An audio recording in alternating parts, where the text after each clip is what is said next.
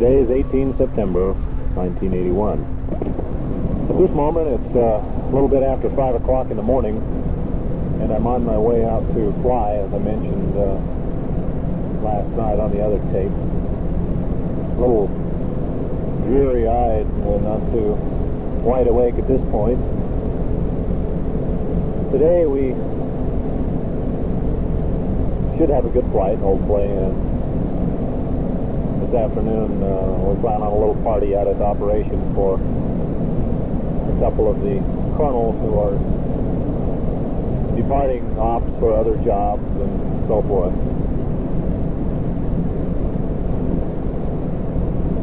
I'd like to spend uh, a moment or two today reflecting back on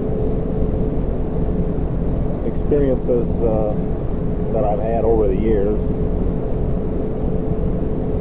In particular, this day. Let me talk a minute or two about Kaci and when she came into our lives and a little bit about her birth and so forth. I have some of this, of course, recorded in my journal, but not enough, so let me expand that a little bit. Kathy and I have been married for a number of years, uh, for a number of years didn't have children. Not that we didn't try to have children, but we were unsuccessful. And it was at that time in our lives, so seven, eight years ago, that Kathy went to a doctor who gave her some assistance, some medication. And fortunate for us, she became pregnant and Kaci was born in September of 19 gee now now 81 so she was born in 74 I guess it was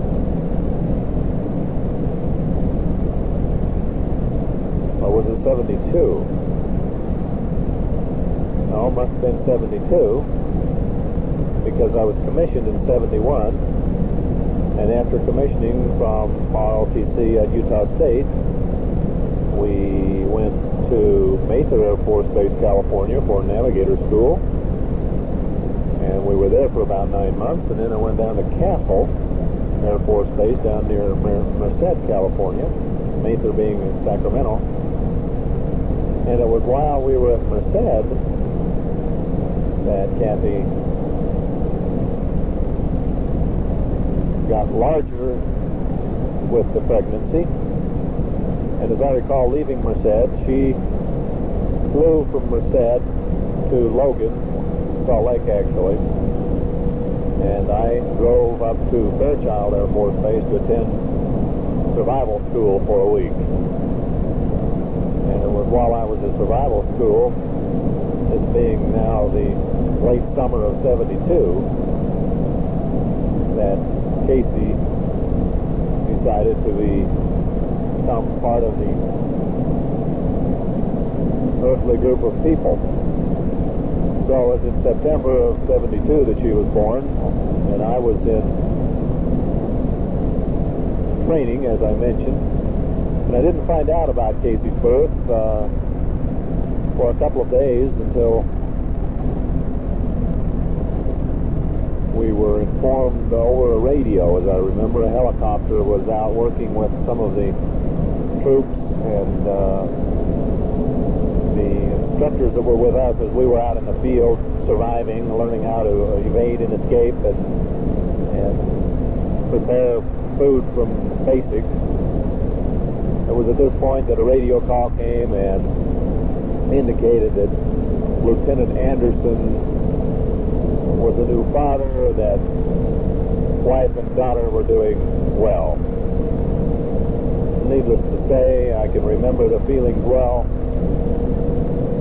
I felt elated, happy, excited and glad that Kathy and the new baby were doing well, and I was, of course, extremely anxious to leave and get on back to home station to see this new wondrous little gal.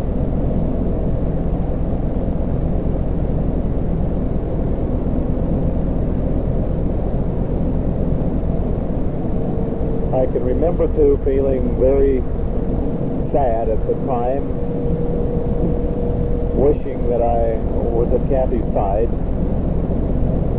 and not 1,500 miles away out in the mountains somewhere, unable to render any assistance whatsoever. But within a few days, uh, we terminated the training. We returned to Spokane, which uh, was is where uh, Fairchild Air Force Base is located, and checked out, so forth. Came on back to Logan, and I remember driving Cove. Now the hospital experience was over. Kaci and Kathy were at home in Cove, and I remember driving up that day and jumping out of the car and running down to the house to see this new little baby that had arrived in our lives. And Kathy was up and about, feeling quite well. And of course, Kaci was probably the most beautiful little thing that anyone could ever imagine or see in their life. And I felt a feeling that I felt with all of the children have been born that is extremely difficult to explain. Feeling from within that seemed to say life is certainly worthwhile and how fortunate I am to be associated with such a tremendous wife and to have the opportunity of co-creating and bringing a new little person into the world. Kaci, as I recall, had a head full of hair, which she still has, and was just precious and still is. A few weeks passed. In fact, it was just a few days, I guess, as Kathy and Kaci recuperated somewhat there in Cove. And I jumped in the car and drove across country to Wichita, Kansas, where uh, we were stationed at McConnell Air Force Base. And while there, I found an apartment for us to move into down in a little town called Derby, Kansas, about 15, 20 miles south of the air base near Wichita. A little basement apartment type thing. Nothing fancy, but adequate. And not too long thereafter, Kaci and Kathy flew into Wichita and we took up residence in Derby. This now would have been the fall of 1972. And after I arrived at McConnell, of course, the things that I had to do as a newly checked out navigator in a KC-135 were to check out locally and be prepared for whatever activity was sent my way. Unfortunately, that activity came real soon as it was, I believe, in November of that same year that the crew I was put on was tasked to deploy to Kadena Air Base, Okinawa, Japan for three months. And again, it was extremely difficult to pack a bag and leave this little girl and her mother for such an extended period of time. And I remember the time how slowly it passed after I had left Wichita and flown to the west coast, stop off in Hawaii and over to Guam and eventually to Okinawa. The time seemed to stand still after about the first week and then the excitement of everything wore off. and I was extremely anxious to get back home. Probably the most lonely and the longest Christmas that particular year, Christmas of 72, was spent overseas. And Kathy and Kaci had flown back to Utah to spend their time with Grandma and Grandpa while I was gone. I do remember Christmas Eve that particular year. We did a lot of flying out of uh, Kadena.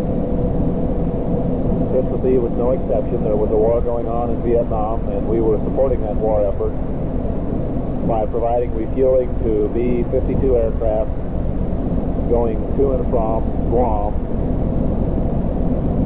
into the Vietnam area, dropping their bombs and then returning to Guam.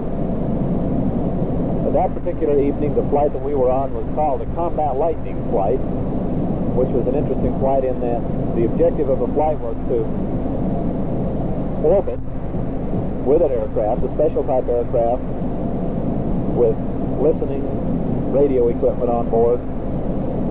And we would fly from Kadena down into the Gulf of Tonkin. And we would orbit in that area with this aircraft for six hours. And the entire back of the airplane was filled with uh, electronic warfare people who whose objective was to listen and intercept messages and that type of thing the itinerary of the flight, basically it took us three hours to fly from Kadena down into the orbit area. We remained on station for six hours. We were replaced by another aircraft coming in and then we would return to Kadena, making it a 12-hour flight. Made the time pass a little bit quicker, but uh, Uh, not the most exciting way to spend a Christmas Eve that particular evening, as I recall, we would leave Kadena in the late afternoon or early evening, so it was an all-night affair, and we'd return Kadena as the sun came up in the morning. The objective of the navigator on the flight was to ensure that the aircraft was on course and on time and remained within a particular airspace so as to uh, remain clear of any enemy activity. I recall too that orbiting in that area, the sky would light up on occasion with SAM missile firings at the B-52s as they penetrated the enemy territory and went in and dropped their bombs. And we could hear the radio transmissions of the B-52 crew members as they talked with one another and uh, um, warned each other of the SAM activity and you could hear the terror and the being scared feeling in the voices as they were transmitted over the radio. And I felt fortunate that I was not closer to the enemy activity than I was. And again, we could see many miles out in the distance uh, bursts of light indicating that either bombs were going off or SAM missiles were being fired at at B-52 uh, aircraft as they accomplished their missions. Other than the combat lightning flights during the three months that I was in Kadena, our normal flights lasted about four hours in that we would depart Kadena, fly up to a prescribed orbit area, rendezvous with the B-52, and normally we do this in groups of three or four called a cell formation we would rendezvous, we would offload our fuel to the bombers, and then we would turn around and recover into Kadena. And we'd do this just about every day for four or five days, and then we'd have a couple of day, a days off, and then we would return and do the same thing over again. It had to be very tedious, very boring, very not exciting to say the least. And I guess the part that I disliked the most about it was the hours of the day that we would do this the bus would always show up to pick us up about 3 and 2, 4 o'clock in the morning. And it was uh, difficult to make the bodily adjustments necessary to become accustomed to flying that early, day in and day out. And that alarm would go off at 2 o'clock in the morning. Uh, it was dark. it was uh, an unpleasant experience for me.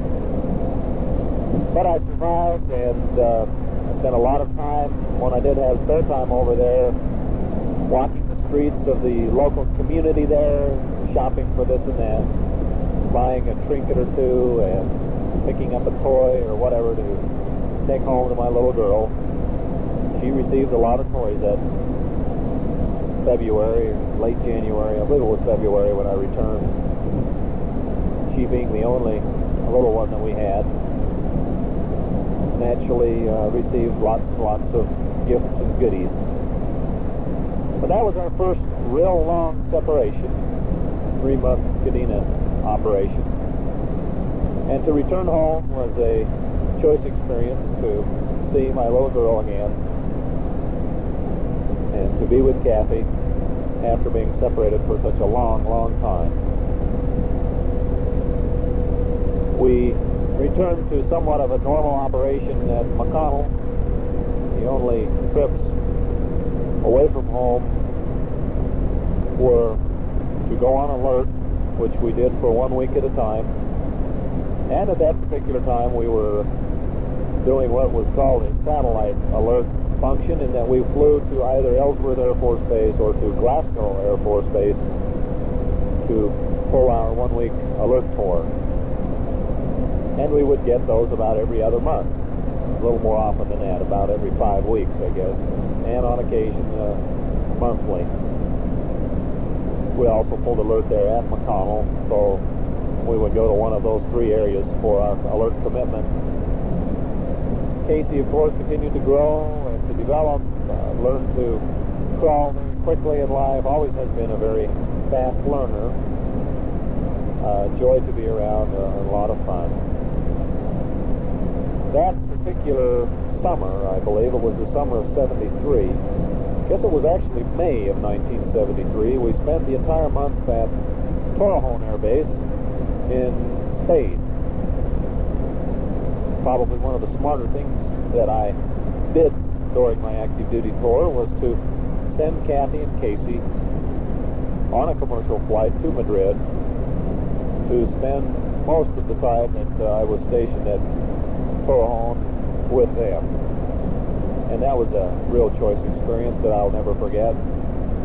Our crew flew the military aircraft over, of course, and then Kathy and Kaci flew over on a TWA flight, as I remember, uh, through New York or Chicago and into Lisbon and uh, eventually into Madrid. Had an enjoyable three month stay there, excuse me, one month stay there.